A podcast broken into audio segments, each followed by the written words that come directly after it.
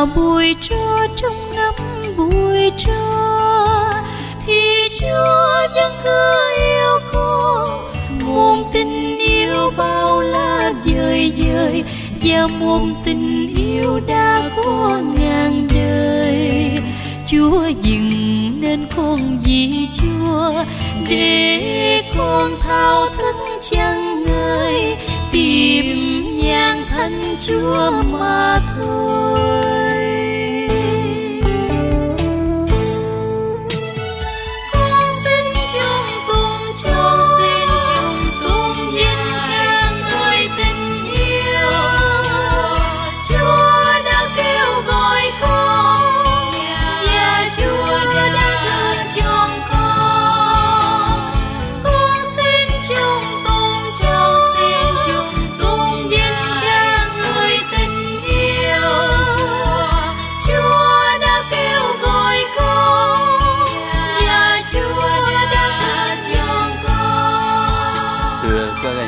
và các bạn. Ở trong bản văn tin mừng mà chúng ta mới nghe đọc đầu giờ cầu nguyện, và cũng như trong nhiều bản văn khác, có từ là con người. Khi mình trực tiếp đọc sách thánh đó, thì bản tiếng việt của chúng ta viết hoa con người nhưng mà khi chỉ nghe thôi á, thì mình có cảm giác nó cũng giống như khi mà mình nói về con người chung chung ấy này cái khó ở trong tiếng việt của mình là chỗ đó. Chứ còn như trong các ngôn ngữ nước ngoài thì người ta nghe, người ta thấy nó khác liền. Tiếng pháp chẳng hạn, fils de l'homme hay tiếng anh chẳng hạn, son of man. Ta nghe cái người ta thấy khác ngay còn mình thì nghe con người thì cũng giống con người thôi chỉ khi mình trực tiếp đọc bản văn á, thì mới thấy là viết hoa đó là một từ rất mầu nhiệm để nói về chính Chúa Giêsu chứ không phải về con người nói chung. Nghe đọc bản văn thì tôi gợi ý để các anh chị quan tâm chút vậy thôi. Cái hôm vừa rồi trong lớp chúng ta có bạn học viên đi hành hương Roma, rồi mới đem ảnh tượng lên trên này, nhờ tôi làm phép. Trong đó tôi thấy có một cây thánh giá, theo mẫu cây thánh giá của Đức Giáo Hoàng Francisco. Thế tôi nhìn mới rõ ra là, hóa ra là lần trước là chúng ta đoán bậy không à hồi trước là chúng ta nhìn mờ mờ, rồi mình bảo là trên đó có hình chim bồ câu chúa thánh thần đó. Cho nên chắc là cái hình ở trên cây thánh giá mà đức giáo hoàng francisco mang á, có lẽ là nhắc lại sự kiện chúa giêsu chịu phép rửa. Đấy là mình đoán vậy thôi. Ai dè hôm nọ người bạn học viên nó đem mẫu thánh giá đó về, thì không phải đúng là ở trên có hình chim bồ câu thật. Nhưng mà cái hình chính ở giữa là gì? Là Chúa Giêsu mục tử vác chiên trên vai. Rồi à, hai cái cẳng chân của con chiên á, theo hình vẽ là bắt xéo nhau này này. Rồi ở bên cạnh đó là còn cả một đàn chiên nữa cơ. cho nên là ngài là giám mục, rồi bây giờ làm giáo hoàng. Ngài mang cái hình thánh giá mà ở đó có hình ảnh của Chúa Giêsu mục tử là tuyệt vời. Bây giờ nhìn mới rõ. Còn hôm trước là chúng ta đoán mò không ạ. thế thì các anh chị biết là khi nói đến đức tin Kitô giáo, chúng ta phải nói đến thứ nhất là tin, thứ hai là gì? Là cử hành cho nên phải nói đến đời sống phụng vụ và các bí tích. Rồi thứ ba là sống. Và thứ tư là cầu nguyện. Phần đức tin đó thì gắn với kinh tin kính. Phần cử hành thì gắn với kinh gì? Bảy bí tích.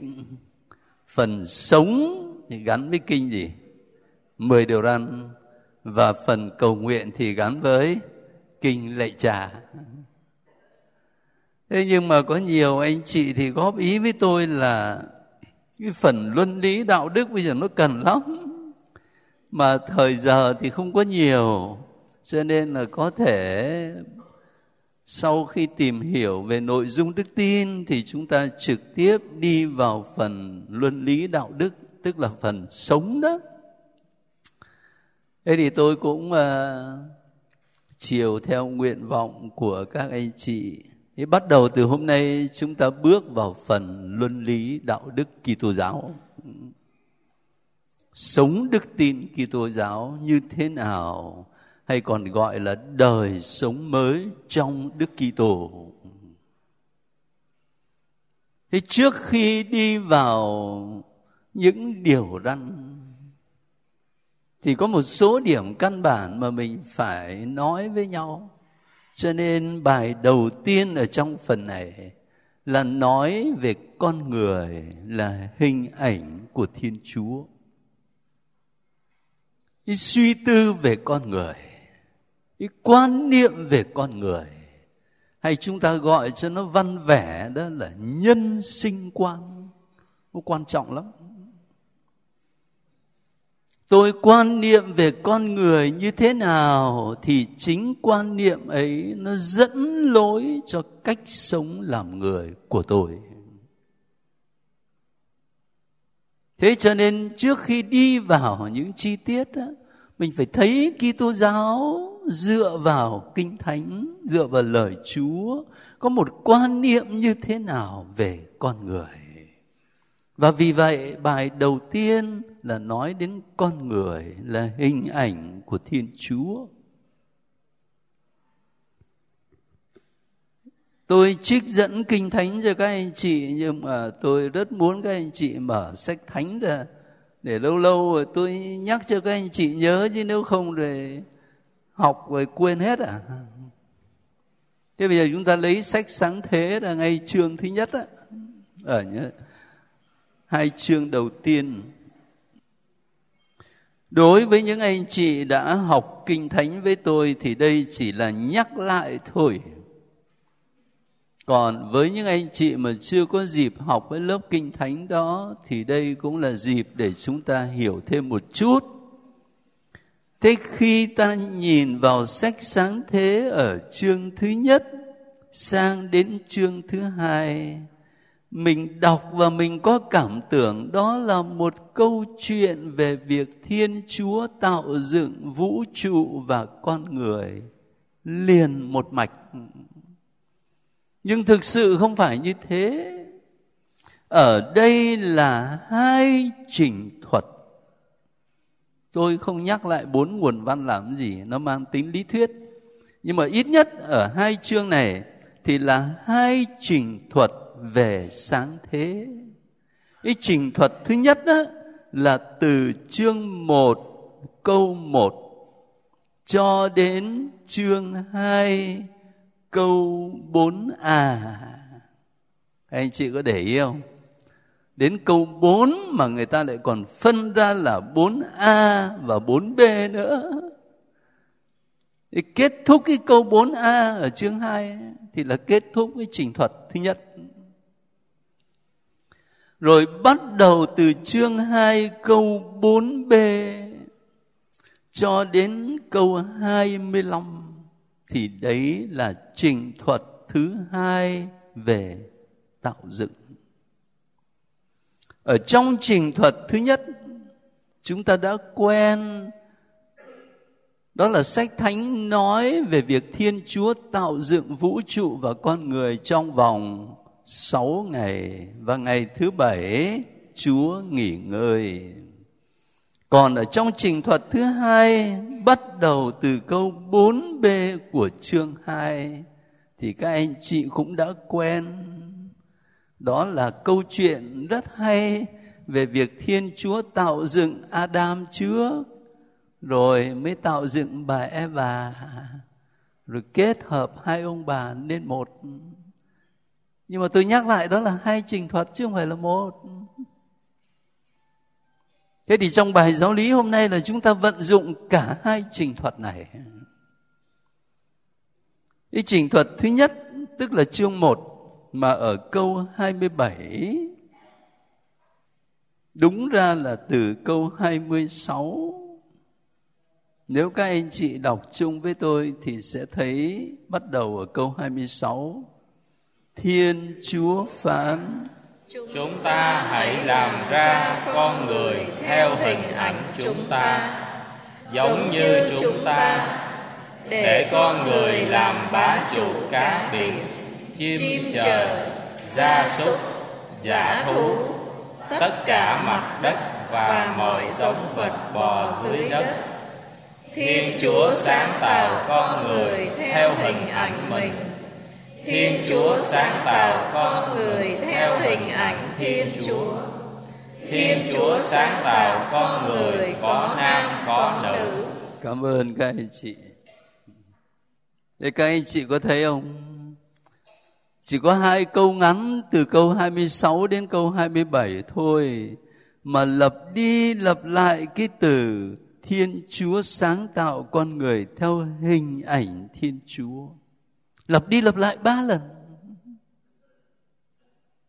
Và ở trong câu 26 đó, thì ở đằng sau từ, theo hình ảnh chúng ta lại còn thêm là, giống như chúng ta cái từ giống như này là nền tảng để trong triết học và thần học, người ta nói đến cái gọi là loại suy, tức là giữa thiên chúa và con người có một sự tương tự nào đó.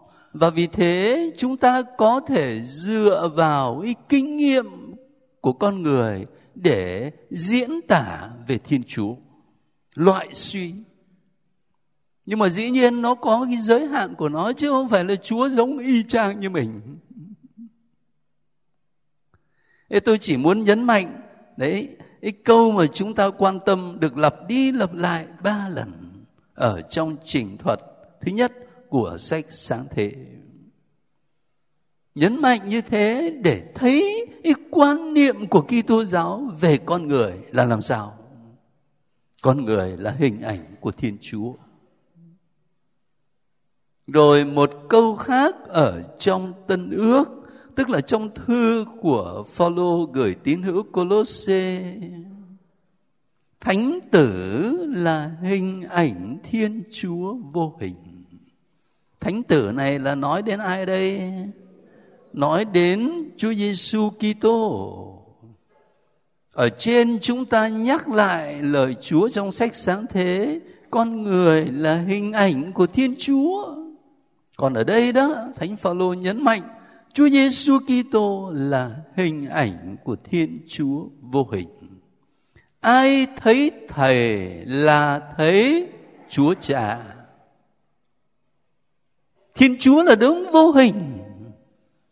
Thánh Phaolô diễn tả là ngài ngự trị trong ánh sáng siêu phàm bất khả đạt thấu không ai chúng trong chúng ta nhìn thấy thiên chúa cả và vì thế nó có nguy cơ là con người có thể sáng tạo ra một thứ thiên chúa không phải đúng như ngài là mà là một hình ảnh thiên chúa theo sở thích của mình theo tưởng tượng của mình nguy cơ là như vậy Chính vì thế mà chúng ta phải tập trung vào Chúa Giêsu, Thiên Chúa làm người. Có một dung mạo cụ thể, một đời sống cụ thể, một giáo huấn cụ thể và chính nơi Chúa Giêsu ấy ta gặp được Thiên Chúa là Cha. anh chị hiểu được tại sao mà đời sống Kitô hữu của mình phải tập trung vào Chúa Giêsu Kitô. và mình càng sống giống Chúa Giêsu bao nhiêu thì mình càng sống trọn vẹn hình ảnh của Thiên Chúa bấy nhiêu và cũng có nghĩa là mình sống trọn vẹn, ý nghĩa và ơn gọi làm người bấy nhiêu. Tôi không trích dẫn nhiều, nhưng mà một hai câu kinh thánh được trích dẫn ở đây tôi cho là rất căn bản mà các anh chị nên biết dựa trên cơ sở của kinh thánh như vậy hội thánh trình bày cho chúng ta cái quan niệm của Kitô giáo về con người. Con người được tạo dựng theo hình ảnh và giống như đấng tạo hóa. Và cái phẩm giá của con người là ở chỗ đó. Bây giờ ta suy nghĩ thử coi này chúng ta đánh giá một con người dựa vào đâu và người đời người ta quan niệm cái phẩm giá con người nó nằm ở đâu có thể có người đánh giá về một con người là dựa vào những cái bên ngoài này, sắc đẹp này sự giàu có này. Nhưng mà nếu mà tôi đánh giá con người dựa vào sắc đẹp, vào sự giàu có kể cả, vào thân xác, tráng kiện, mạnh khỏe, thế thì xin lỗi, những người khuyết tật, người ta có phẩm giá không? Người ta có bình đẳng với tôi không? Nếu tôi dựa vào sự giàu có để đánh giá một con người, thì những người nghèo, phẩm giá của họ ở đâu? Nếu tôi dựa vào sắc đẹp để đánh giá một con người, thì những người mà không may dung mạo nó xấu xí, thì phẩm giá ở đâu? Anh chị thấy không? Nguy hiểm lắm. Thành thử ra nếu mà ta chỉ dựa vào những cái bên ngoài để đánh giá về một con người và coi phẩm giá con người nó ở đó đó, thì dứt khoát là nó tạo nên sự bất bình đẳng trong xã hội.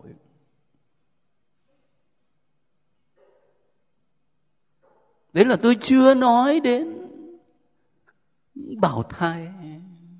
Nó bé bỏng như vậy, phẩm giá nó ở đâu? Những người già cả, bệnh tật yếu đuối nằm ở trên giường bệnh, chờ chết, phẩm giá ở đâu?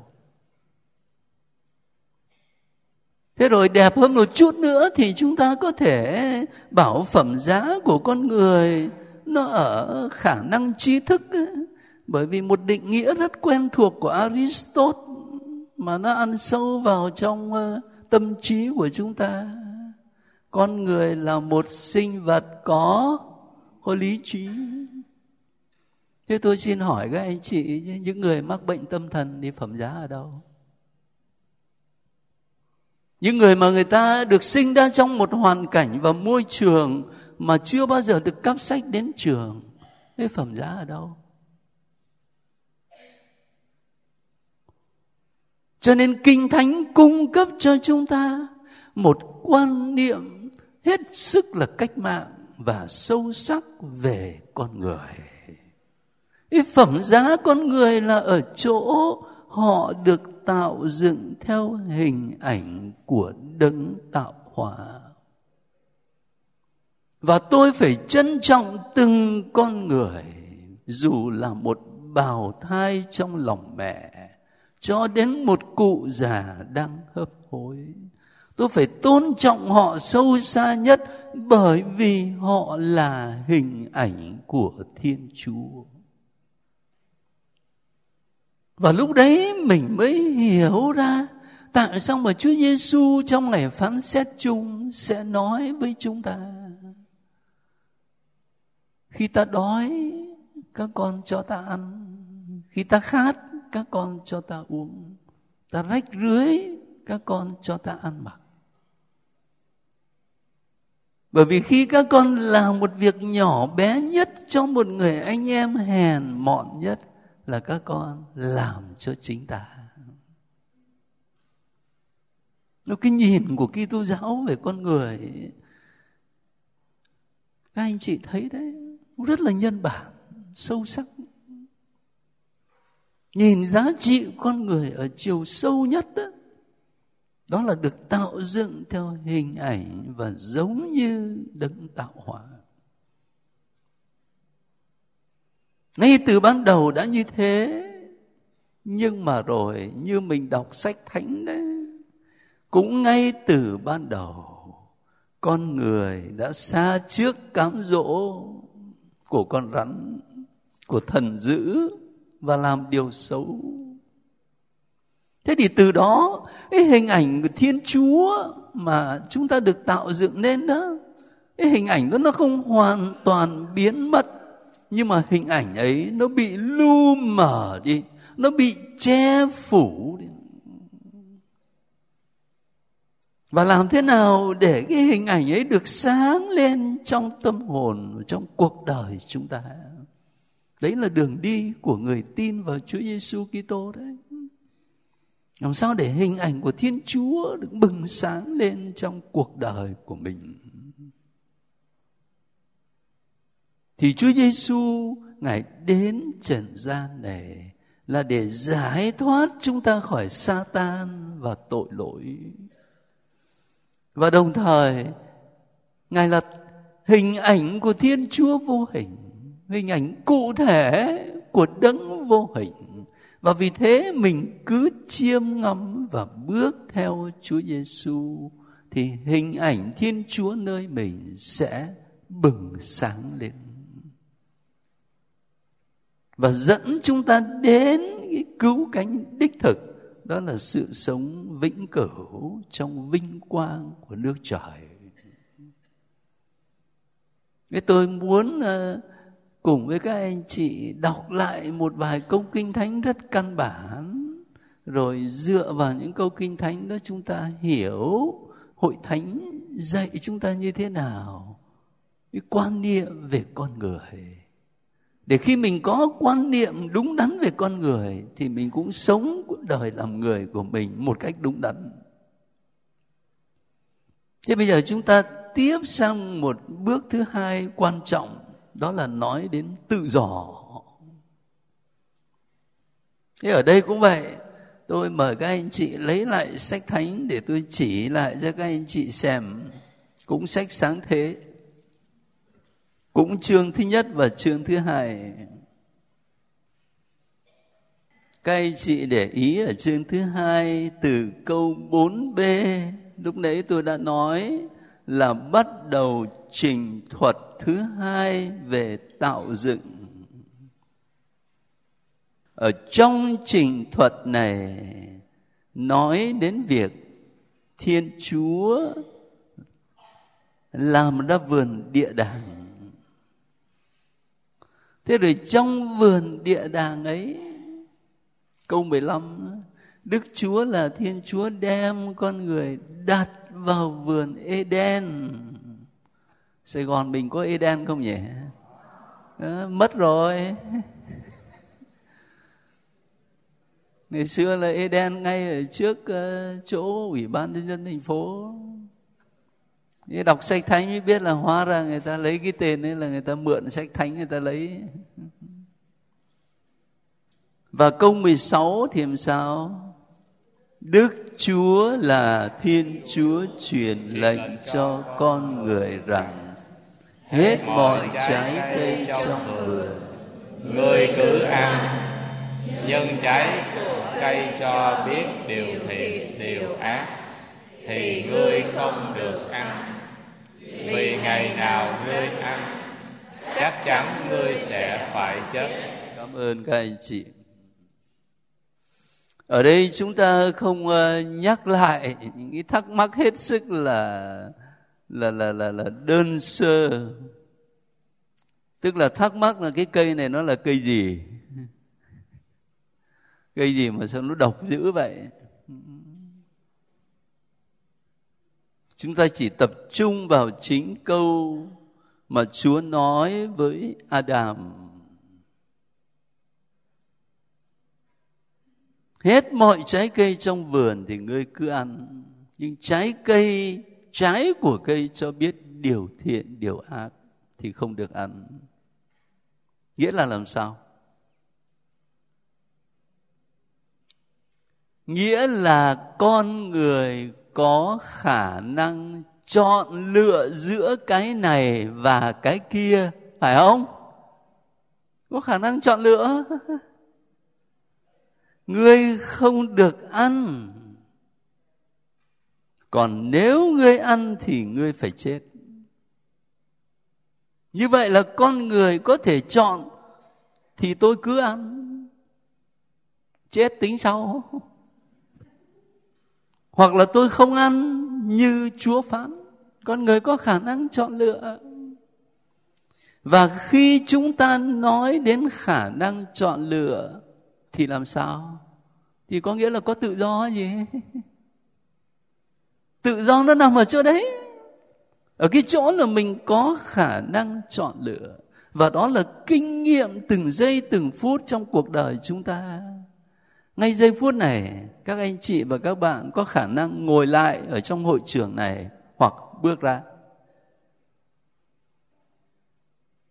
7 giờ tối, các anh chị hoàn toàn tự do chọn lựa tôi lái xe đến trung tâm mục vụ để dự lớp kinh thánh, hay tôi đi uống cà phê với một người bạn. Nó nằm ở trong tầm tay của chúng ta. Mình kinh nghiệm từng giây, từng phút về khả năng chọn lựa đó. Và khả năng chọn lựa đó hiểu là mình có tự do. Cho nên ở đây bản văn không hề dùng cái từ tự do, nhưng chúng ta đọc thì mình đã hiểu con người có tự do. Là hình ảnh của thiên chúa, thì một trong những nét đẹp nhất đó chính là tự do. Giả sử như mà chúng ta không có tự do thì làm sao? Thì đâu còn phải là con người đúng nghĩa nữa. Thành thử ra mấy trăm năm sau, ở trong sách huấn ca đó, ta gặp được câu này, tôi trích cho các anh anh chị này. Từ nguyên thủy chính chúa đã làm nên con người và để nó tự quyết định lấy từ cái chỗ mà tự quyết định lấy đấy trước mặt con, chúa đã đặt lửa và nước trước mặt con là cửa sinh, cửa tử. Ai thích gì thì được cái đấy. Những cái câu ở trong sách huấn ca cũng cho mình thấy khả năng chọn lựa ở nơi con người. Tự do nó nằm ở chỗ đấy. Cho nên ờ, chỉ cần hai câu kinh thánh này thôi, chúng ta đã thấy sách thánh ngay từ đầu đã nói đến tự do, như là quà tặng tuyệt vời thiên chúa ban cho con người, nhưng đồng thời cũng là một thách đố. Mình sử dụng tự do đó như thế nào? Cửa sinh một bên, cửa tử một bên, ai muốn chọn cái nào cũng được. Dựa trên lời chúa như thế, hội thánh giúp chúng ta đi sâu hơn trong suy nghĩ về tự do. Tôi ghi lại cho các anh chị những điều chính yếu nhất. Và những chỗ nào quan trọng là tôi còn in đậm nữa. Tự do là khả năng tự mình làm những hành động có ý thức để ý những từ này tự mình. Thế bây giờ nếu tôi làm một việc gì mà không phải tự tôi quyết định mà người khác người ta dí súng ở sau lưng tôi thì cái đó có tự do không? Không có. Tự mình. Và tự mình làm những hành động có ý thức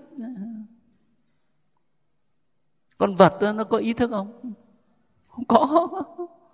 Thế làm gì mà có tự do? Nó hành động theo bản năng thôi.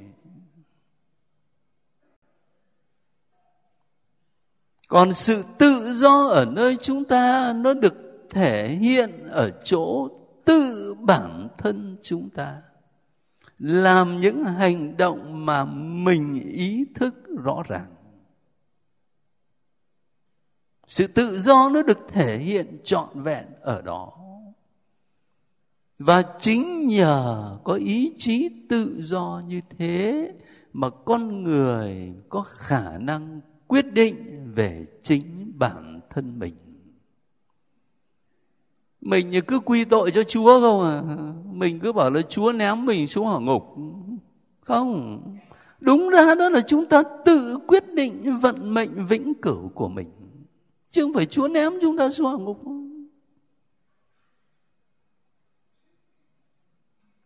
bằng sự tự do chọn lựa, chúng ta tự quyết định về bản thân của mình. Và sự tự do đích thực, tự do đúng nghĩa, tự do hoàn hảo, đó là khi nó quy hướng về điều thiện mà điều thiện tuyệt đối là chính chúa. Chính vì thế mà phải giải thích thêm một đôi điều nữa.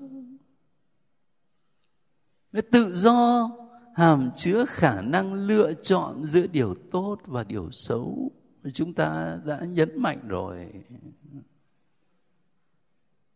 Nghĩa là với sự tự do của mình các anh chị và tôi có thể một đàng tiến đến sự chọn lành, hoặc là một đàng khác, mình sống trong tội lỗi, tự do. Chúa có thể nhắc nhớ mình cách này cách khác, nhưng mà chúa không có hủy diệt tự do của chúng ta. Cho nên thánh augustino mới nói là, chúa dựng nên con không cần có con nhưng chúa không thể cứu độ con nếu không có con. Một người bị rơi xuống giếng có người khác đưa tay xuống và nắm lấy ta kéo lên. Mà không dưới này mát lắm. À, thì thôi thì cứ ở dưới đây thôi mà khi thánh Augustino nói cái câu là Chúa không thể cứu chúng ta nếu không có chúng ta, thì ngài cho mình thấy là thiên chúa tôn trọng sự tự do của mình đến mức nào. Và con người vĩ đại như thế nào nhờ có tự do. Mà chính vì con người có tự do cho nên con người phải chịu trách nhiệm về những hành vi của mình. Tự do bao giờ cũng gắn với trách nhiệm hết á. Phải chịu trách nhiệm về hành vi của mình. Nhưng mà giáo lý của hội thánh rất cẩn thận, cho nên còn thêm một câu nữa là theo mức độ những hành vi đó do chính họ muốn do chính họ muốn. Bởi vì nó có những yếu tố chi phối quyết định của chúng ta. Và vì vậy, cái trách nhiệm của mình về những hành vi đó đó, nó có thể giảm thiểu đi. Và trong một vài trường hợp, nó có thể bị loại bỏ vì nhiều yếu tố. Tôi liệt kê cho các anh chị. Thứ nhất này, không biết bây giờ tôi làm một điều xấu mà thực lòng tôi không biết cái điều đó là xấu thì sao? Tôi đâu có tội, phải không? Không biết mà. Phải biết thì mới là có tội chứ. Rồi thứ hai này không chủ ý. Có những hành động nó xấu nhưng mà người ta làm vô tình thôi, chứ không phải là chủ ý. Rồi do áp lực. Ví dụ như nếu mà nhà nước bảo rằng mỗi gia đình chỉ được hai con thôi, ai mà sinh đứa con thứ ba đó thì phải phá. Nếu mà nhà nước bảo như vậy, thế rồi lỡ người ta đi làm cho nhà nước, bây giờ người ta sinh đứa con thứ ba thì có một cái thứ áp lực xã hội vô hình nhưng mà rất lớn đè nặng trên đời sống của người ta. Trong trường hợp đó, giả như người ta phá thai, thì cái trách nhiệm nó cũng giảm bớt đi. Bởi vì áp lực của xã hội lớn quá. Rồi do sợ hãi, biết bao nhiêu hành động của con người phát xuất từ sự sợ hãi, sợ đủ thứ. Rồi do những nguyên nhân về mặt tâm thần mà thời đại ngày hôm nay là nhiều lắm. Tâm thần nó làm cho lý trí của con người không còn sáng suốt, không bình thường.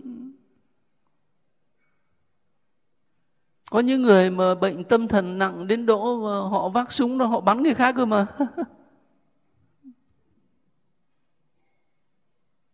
Ý cho nên giáo lý của hội thánh công giáo rất là cẩn thận.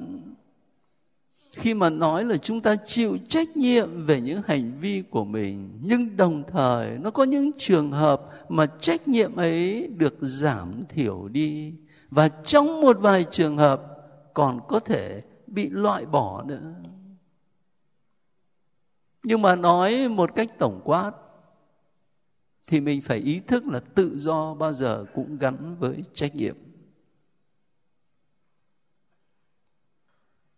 Và bởi vì con người ta không phải là là một hữu thể sống một mình trên hoang đảo, nhưng là một à, hữu thể xã hội, một à, con người luôn luôn sống với người khác. Và vì thế sự tự do của chúng ta nó liên hệ đến sự tự do của những người khác và cũng vì vậy, trong sự điều hành xã hội thì cái quyền tự do của con người là một quyền mà luật dân sự phải nhìn nhận và bảo vệ nữa. Dĩ nhiên là trong khuôn khổ của công ích, của ích chung xã hội và của trật tự công cộng một cách chính đáng tôi nói một cách chính đáng là bởi vì không phải ông cứ lấy lý do trật tự công cộng ra để ông ờ, ông ông áp bức người ta. Ông ờ, đè nén tự do của người ta. Nó phải chính đáng. Đấy là một vài chi tiết liên quan đến tự do mà vì chúng ta không có nhiều thời giờ, cho nên tôi tập trung những nét chính để các anh chị nắm cái quan điểm của hội thánh công giáo mình. Thế bây giờ khi nói đến tự do của con người, thì từ quan điểm công giáo, mình tin vào chúa và đồng thời tin vào ơn chúa mà và ân sủng mà. Vậy thì sự tự do của con người và ân sủng của thiên chúa có đối kháng nhau không? Có đối nghịch với nhau không? Nếu ờ, các anh chị mở sách thánh ra, thì sẽ thấy ờ, thánh Phaolô trong thư Galata, ở chương 5 câu 1 ngài viết như thế này, chính để chúng ta được tự do mà Đức Kitô đã giải thoát chúng ta thế tôi xin có một cái ghi chú nhỏ về từ ngữ. Ở trong tiếng việt của mình á, cái từ tự do và từ giải thoát nghe nó không liên hệ với nhau lắm. Nhưng trong nhiều ngôn ngữ khác thì nó gắn bó với nhau chặt chẽ lắm. Liberation mà chúng ta dịch là giải thoát đó hay có khi dịch là giải phóng á nghĩa là gì? Nghĩa là làm cho thành tự do. Giải thoát là như vậy, là làm cho thành tự do. Cho nên ở đây mà các bạn trẻ mà học tiếng anh nữa, thì ở trong tiếng anh, người ta dịch thẳng ra luôn, set you free. The truth set you free. Sự thật giải thoát anh em, có nghĩa là sự thật làm cho anh em thành tự do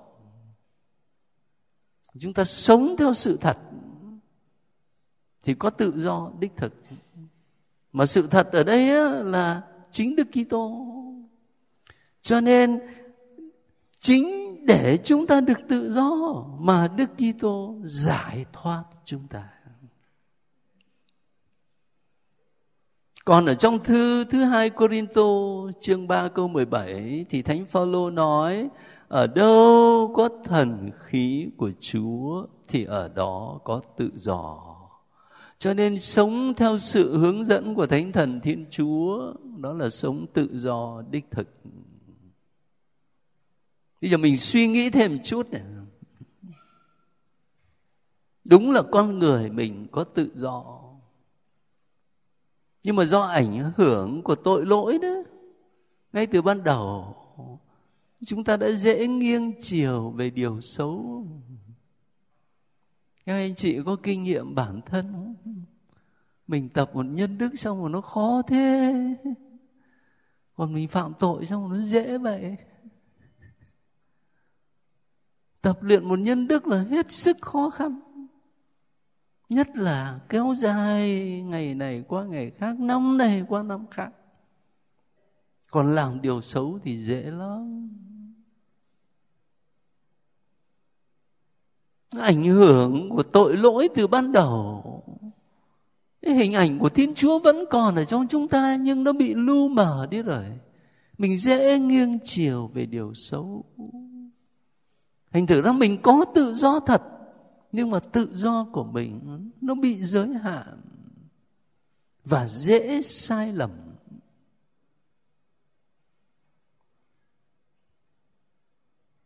Và khi đọc lại lịch sử thế giới thì mình có biết bao nhiêu là minh họa và ngay cả trong sách thánh này mình đã thấy có biết bao nhiêu là minh họa. Con người sử dụng tự do một cách sai lầm và dẫn đến bao nhiêu đau khổ cho tha nhân. Cho nên tự do của chúng ta nó giới hạn lắm và nó dễ bị lầm lạc lắm. Và tôi hồ nghi là ngày hôm nay khi nói đến tự do đó, thì khá đông, nhất là các bạn trẻ, nghĩ là tự do thì tôi muốn làm gì tôi làm. Tôi muốn nói gì tôi nói. Mà không cần biết là cái điều mà mình nói đó, nó gây hậu quả như thế nào cho người khác? Cái điều mà mình làm đó, nó gây hậu quả như thế nào cho tha nhân? Không cần biết. Rồi ngay cả khi mà mình nói là tự do có nghĩa là tôi muốn làm gì thì tôi làm. Thì ngay giây phút đấy, chưa chắc là chúng ta tự do, mà chúng ta đang làm nô lệ cho một thói quen hoặc cho bản năng của mình, chứ không phải sự tự do đích thực. Cái mà mình bảo là tự do, thật ra nó chỉ là cái màn che bên ngoài cho một sự nô lệ sâu xa ở bên trong. Cho nên Kitô giáo nói đến tự do nội tâm mà. Chứ không phải chỉ là tự do bên ngoài.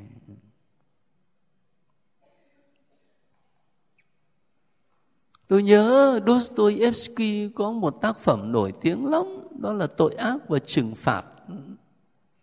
Đại khái ông kể về một anh thanh niên đó mà anh ta mang cái tư tưởng rằng tôi đang là một sinh viên tài giỏi như thế này nhưng mà nghèo quá còn cái bà già đó bà ấy già rồi bà ấy là ký sinh trùng trong xã hội mà sao bà ấy lại lắm tiền của như vậy? Và bà ấy sống bằng cách là cho vay, ăn lãi. Cho được cuối cùng anh ta quyết định là cho bà ấy một búa. Rồi lấy cái số tiền đó để anh ta dùng mà ăn học sau này thanh tài. Và anh ta làm thiệt. Rồi anh ta lấy được cái số tiền đó, anh ta cất giấu một nơi mà công an cảnh sát tìm hoài không thấy. Không ai thấy cả, nhưng mà rồi chính anh ta bị lương tâm giàn vặt. Tòa án lương tâm không ngừng xét xử anh ta. Thành thử ra, anh ta không sống thoải mái, không sống bình an và mãi cho đến cuối cuốn tiểu thuyết đó, Dostoevsky kể là anh ta tự thú về tội lỗi của mình. Và anh ta bị đầy đi Siberia. Nhưng mà chính khi bị đi đầy ở Siberia, bị sống trong nhà tù, giam hãm như thế, anh ta mới cảm nghiệm mình là con người tự do. Mình là con người tự do. Cái sự tự do từ bên trong ở trước đây không có hàng rào kẽm gai bao quanh. Không ai biết mình có tội, nhưng mà thực sự không tự do. Còn đến khi mà bị đi đẩy vào nhà tù rồi, hàng rào kẽm gai bao quanh, thì mới lại cảm nhận mình là người tự do. Nhưng chiều sâu của tự do ở nơi con người, nó không phải chỉ là những cái ở bên ngoài. Thành thử ra, tự do không có nghĩa là mình được quyền nói mọi sự và làm mọi sự. Chúng ta sống với người khác.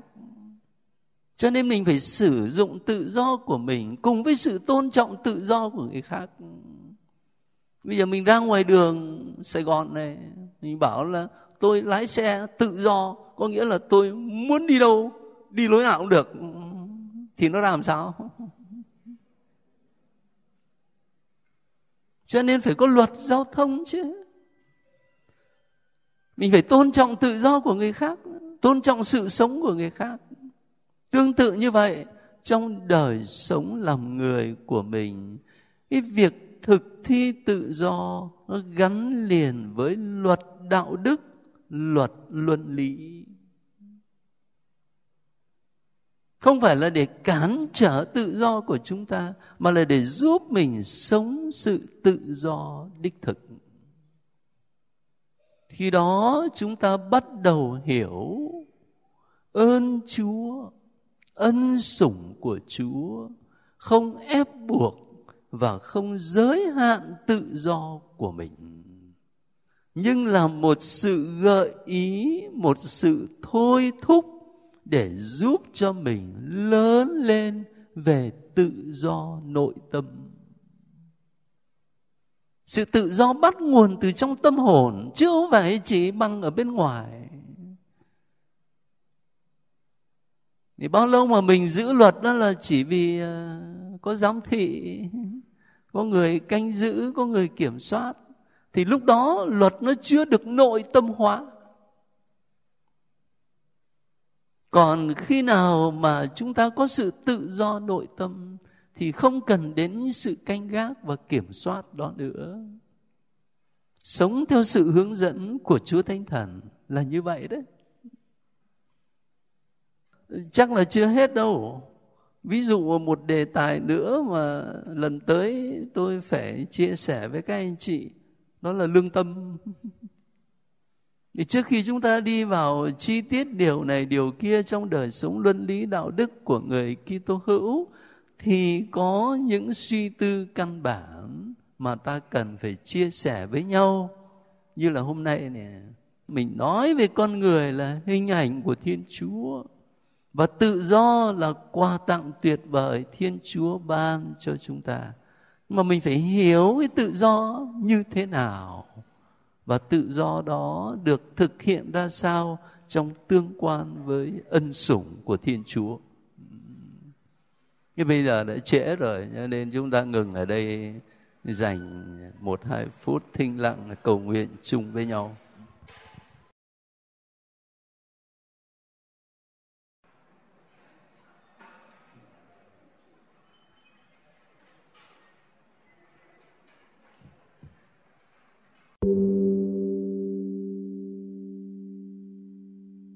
Thưa các anh chị, Nay chúng ta cùng suy nghĩ với nhau về con người được tạo dựng theo hình ảnh của Thiên Chúa và tự do là quà tặng mà Thiên Chúa ban cho mỗi người chúng ta.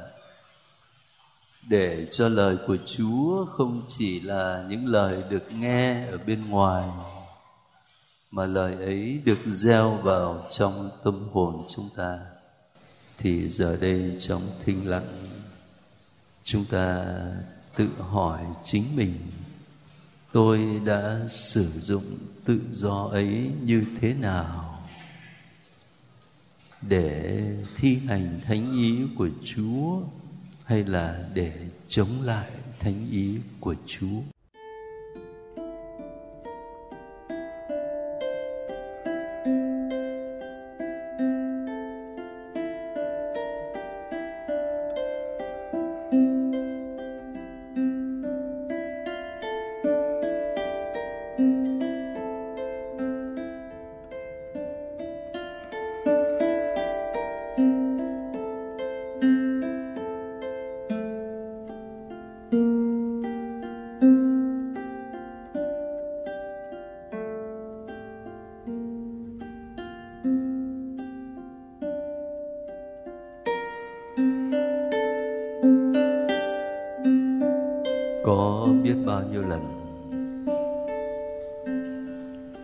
Chúng ta nhìn thiên chúa như là đấng cản trở tự do của con người. Có biết bao nhiêu lần mà chúng ta nhân danh tự do của bản thân để loại trừ thiên chúa ra khỏi cuộc đời của mình? Có biết bao nhiêu lần chúng ta nhân danh tự do của bản thân để thiếu tôn trọng tự do của người khác và gây thiệt hại, gây đau khổ cho anh chị em mình cách này, cách khác. Tất cả những điều đó đều là tội lỗi. Xin chúa tha thứ cho chúng ta và xin chúa ban ơn thánh thần để giúp chúng ta không những được hướng dẫn mà còn có sức mạnh nội tâm để sống theo sự hướng dẫn của thánh thần. Chúng ta cùng cầu nguyện.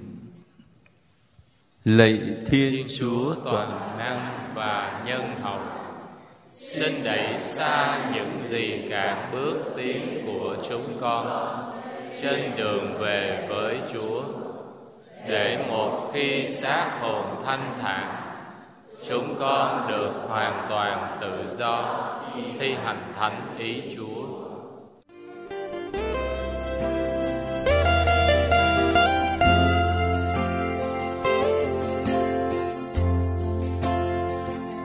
Mẹ ơi, đời con dõi bước theo mẹ, lòng con quyết nói gương mẹ xin mẹ dạy con hai tiếng xin vâng.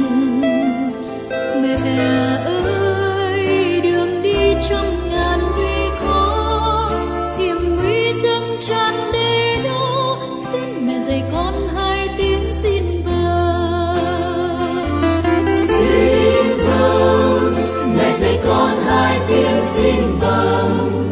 Hôm qua, hôm nay và ngày mai, xin vâng con hai tiếng xin vâng.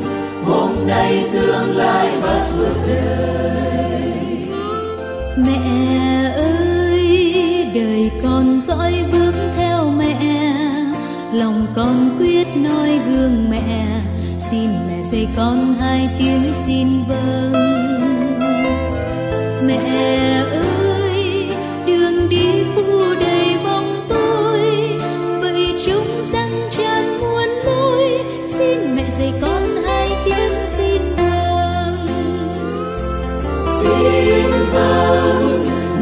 con hai tiếng xin vâng.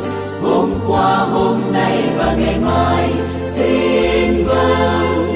Mẹ dạy con hai tiếng xin vâng. Hôm nay tương lai và suốt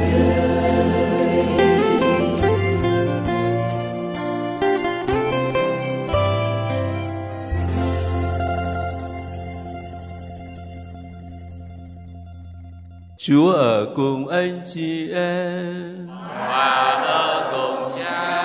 Hãy chúc tụng danh Chúa từ bây giờ và cho đến muôn đời. Ơn phù trợ chúng ta ở nơi danh Chúa là đấng tạo thành trời đất. Xin Thiên Chúa toàn năng là Cha và Con và Thánh Thần ban phúc lành cho anh chị em Amen. chúc các anh chị các bạn về bình an